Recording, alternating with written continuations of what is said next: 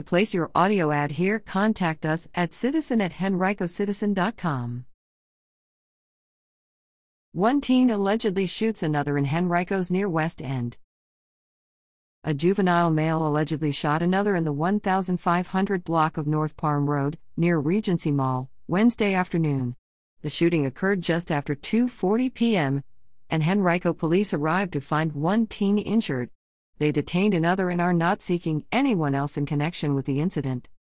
The injured teen was taken to the hospital with non-life threatening injuries, Anyone with details about the incident or who may have witnessed it should call Henrico Police at 501 5000 or report it anonymously to Metro Richmond Crime Stoppers at 780 1000 or at http www.p3tips.com.